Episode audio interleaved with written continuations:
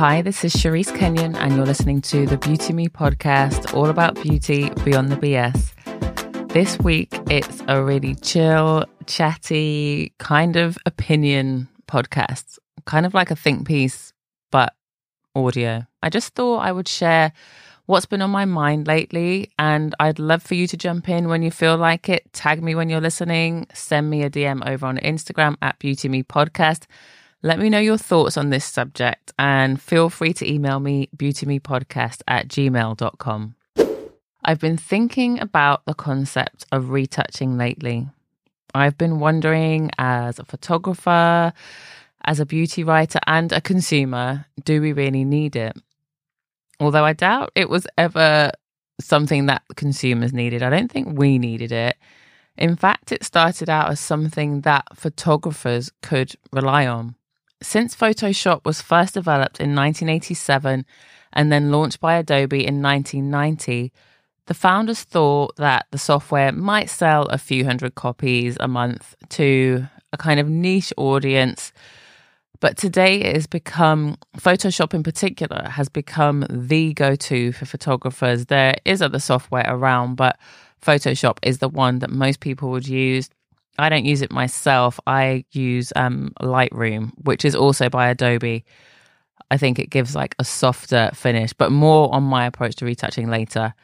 Photoshop has become the go to.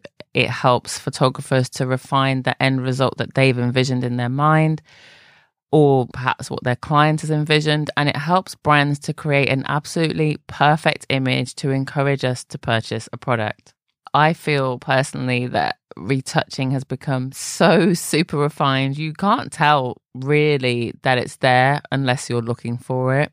I feel that it does a very good job of tricking us. And I think that's what bothers me, much in the same way that filters might when people use them on social media. But I feel with social media in mind, if you can have someone like Sasha Pallari, who is the creator of the no filter hashtag and online activist, she's made the ad industry wake up and encourage brands. They haven't told them to stop, but they've encouraged brands to stop working with influencers who use filters on social media.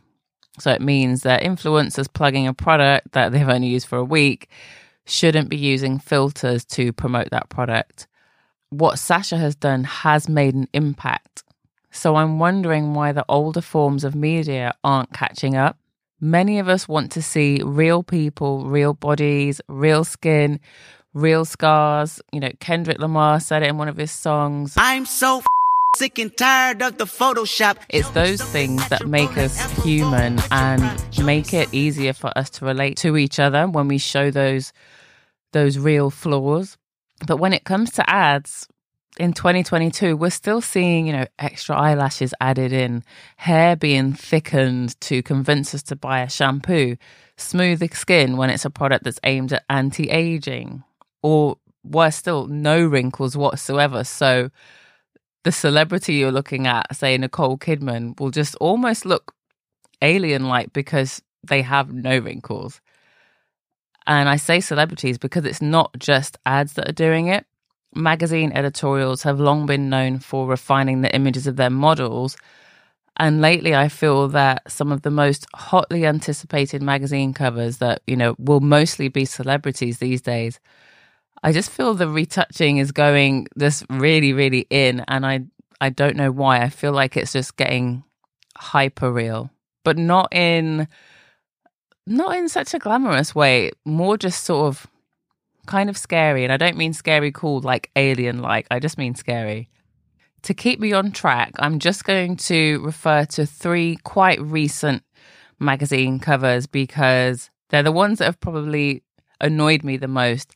It doesn't mean that other examples don't exist, you know, from even decades ago.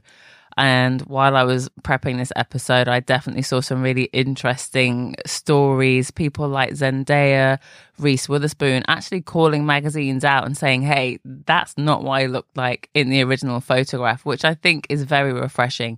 But yeah, I've picked just three images, three stories rather, for this chat. So the first cover that really annoyed me was Naomi Campbell's British Vogue cover for March 2022. In this issue, you know, Naomi is the supermodel. She's probably the only 90s supermodel that's still actively working right now. Let me know if I'm wrong. Let me know if I've forgotten somebody because I am big on my supermodels. So she is the story. And her becoming a mother for the first time in her 50s, that is a major story.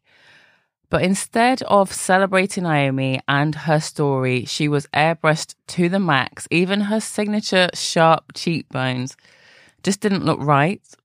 It was as if they wanted to make Naomi look 20 years younger because then she would be the perfect example of what a glamorous supermodel mother should look like.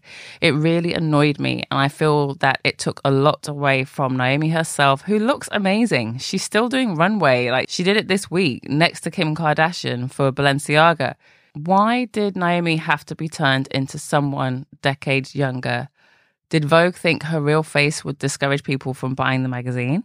Then in May this year, we had Rihanna's US Vogue cover, I personally think Annie Leibovitz cannot photograph women of color anymore. I said it. I'm putting it into the universe. Maybe Anna Wintour can get in touch with me. I just think, as somebody who has admired Annie's work for decades, Annie made Rihanna look tired, yellow, and insipid. And I've commented on her poor editing of women of color in the past, by the way. This is nothing new. If you follow me, you'll know I am very not supportive of Annie Leibovitz's editing, coloring approach to women of color. A recent example would have been the Simone Biles cover, which is an absolute waste of time on Simone's time. I felt that was also for US Vogue. There's a reason why Annie keeps getting these jobs. That's probably a story for another day. But the Rihanna shoot in particular, it wasn't just the coloring that bothered me.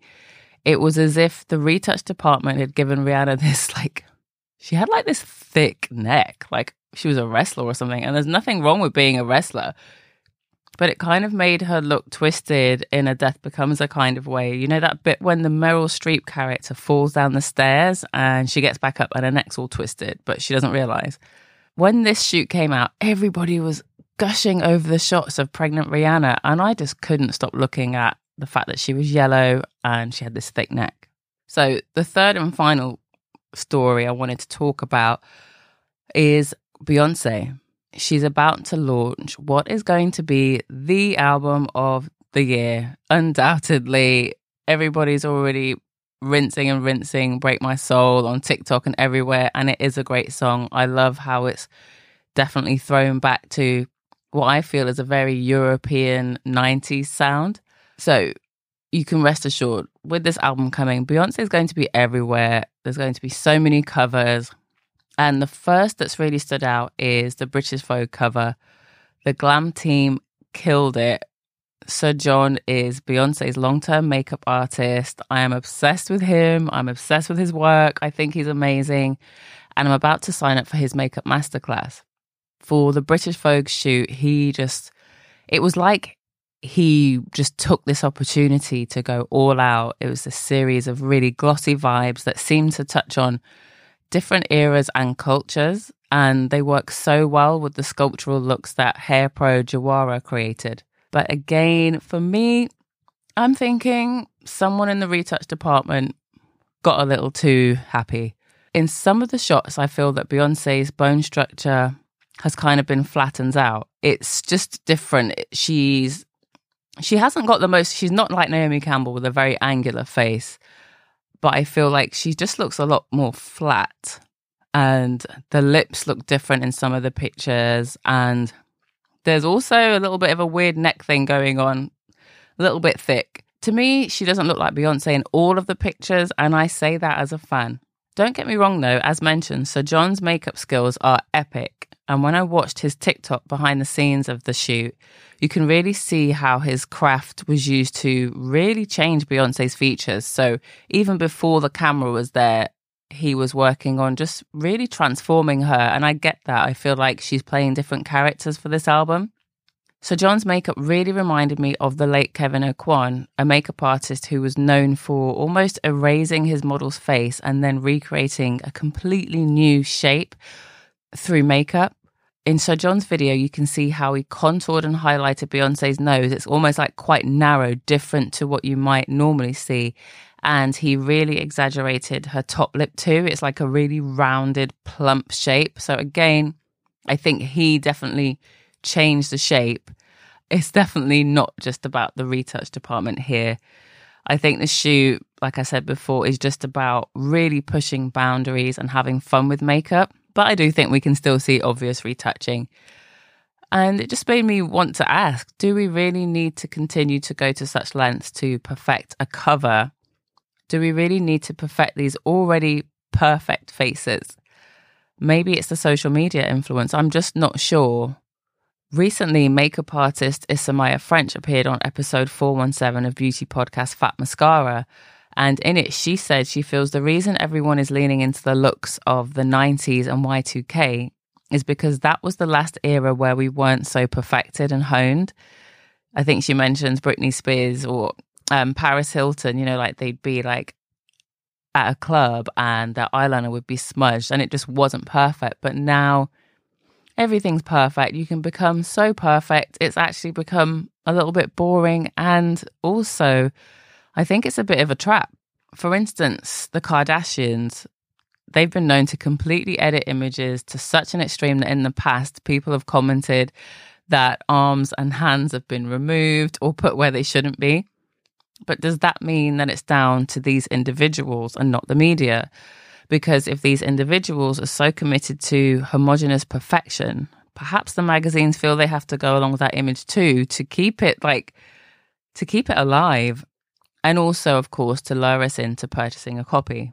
Don't get me wrong, some magazines do choose to occasionally run unedited covers and I'm definitely not talking about the niche titles here. I know many smaller titles won't retouch.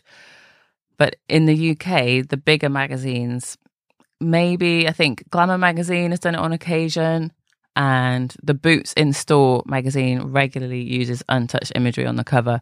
Boots is like one of the major chemist slash beauty stores over here. In the US, I'm not sure if any magazines have a no retouch policy, but back in 2020, beauty brand Olay promised that they would no longer use retouching in their ads.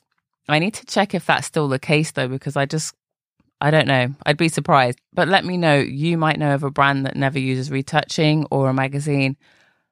And let me know if you know that Olay stuck to their promise. My US listeners, let me know. From a personal viewpoint, as a photographer, I let clients know from the beginning that I don't do invasive retouching. Maybe I'll remove some texture or brighten up under eyes, but I will never change somebody's jawline, perfect an ear, I really want to just show who that person is in their best light as as best as I can. But that doesn't mean a paying client couldn't then go and get those images retouched. And I think that's again why I'm torn because maybe it's a personal thing and not an industry thing. We kind of like to blame the industry, but maybe there's some thought, you know, there's some part of us or part of celebrities at least that wants to keep up this narrative of perfection. And it's on that note, it's on that kind of me being torn that I feel I should acknowledge that it might not be down to the magazine or even the photographer's team. It could actually be Naomi, Rihanna, Beyonce, whoever requesting these edits because, you know, they might edit an Instagram image to make themselves appear flawless. So maybe it's the same for a magazine cover. And I'm guessing they very likely got final approval on these shots before we even saw them. So that kind of makes it a little bit weirder for me. And maybe it's a little bit sad because it sounds like the celebrities themselves feel that they are not perfect and that they will always have to enhance their appearance for us, the audience. So I don't know what what will that look like as they age? And what happens if they're going to these lengths to perfect their image and then their fans see them in real life and the two versions don't gel. Let me know what you think. I feel like I could go on a lot longer about this. Um, I think it would be really cool to discuss this with somebody, perhaps somebody that's part of the industry, perhaps a celebrity that doesn't believe in retouching, perhaps a more mature model. Let me know what you think. Or do you think I'm overreacting and it's just part of beauty? You know, it's just part of this industry that it's become. Do you accept retouching as part of the media? Or do you think it's time that I don't know, maybe some magazines ruled it out completely. Let me know over in the DMs at Beauty Me Podcast or email me beautymepodcast at gmail.com. If you enjoyed this episode, do please give it a review or rating and definitely share it with a friend who might be interested. Finally, did you know that I have a newsletter? You can sign up for it at beautymenotes.substack.com for free, and it'll just give you an insight into what I've been up to this week and other things that have been on my mind. See you next time.